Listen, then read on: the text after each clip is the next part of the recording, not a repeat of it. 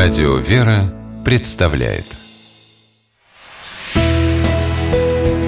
Литературный навигатор Здравствуйте! У микрофона Анна Шапилева.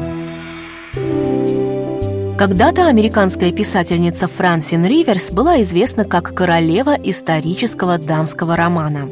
Ее книги продавались в супермаркетах, писательница прекрасно зарабатывала – но почему-то постоянно мучилась сомнениями. Ривер сказалось, что ее литературные героини слишком уж одинаковы и примитивны. Ей хотелось писать совсем о других женщинах.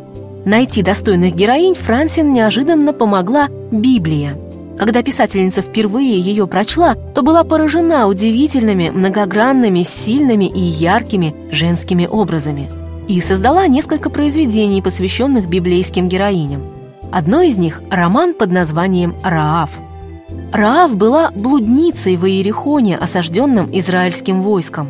Женщина слышала об израильтянах как о богоизбранном народе. Ей была открыта воля Божья на то, чтобы Иерихон стал достоянием израильтян.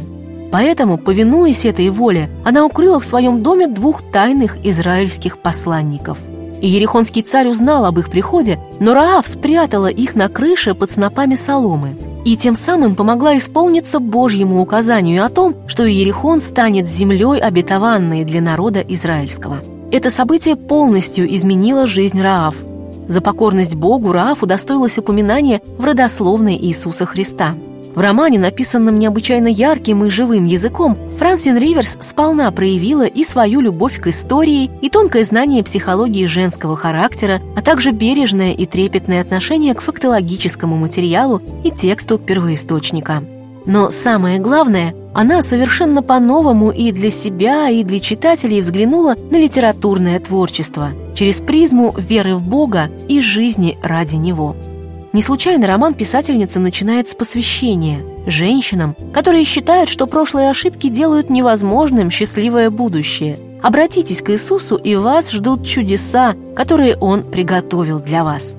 За свою книгу «Раав» Франсин Риверс была удостоена престижной премии – медали Агаты Кристи, которая присуждается писателям-женщинам за вклад в литературу. Но для самой писательницы главной наградой, пожалуй, стало то, что она нашла, наконец, свой творческий, а вместе с ним и духовный путь. С вами была программа «Литературный навигатор» и ее ведущая Анна Шапилева. Держитесь правильного литературного курса.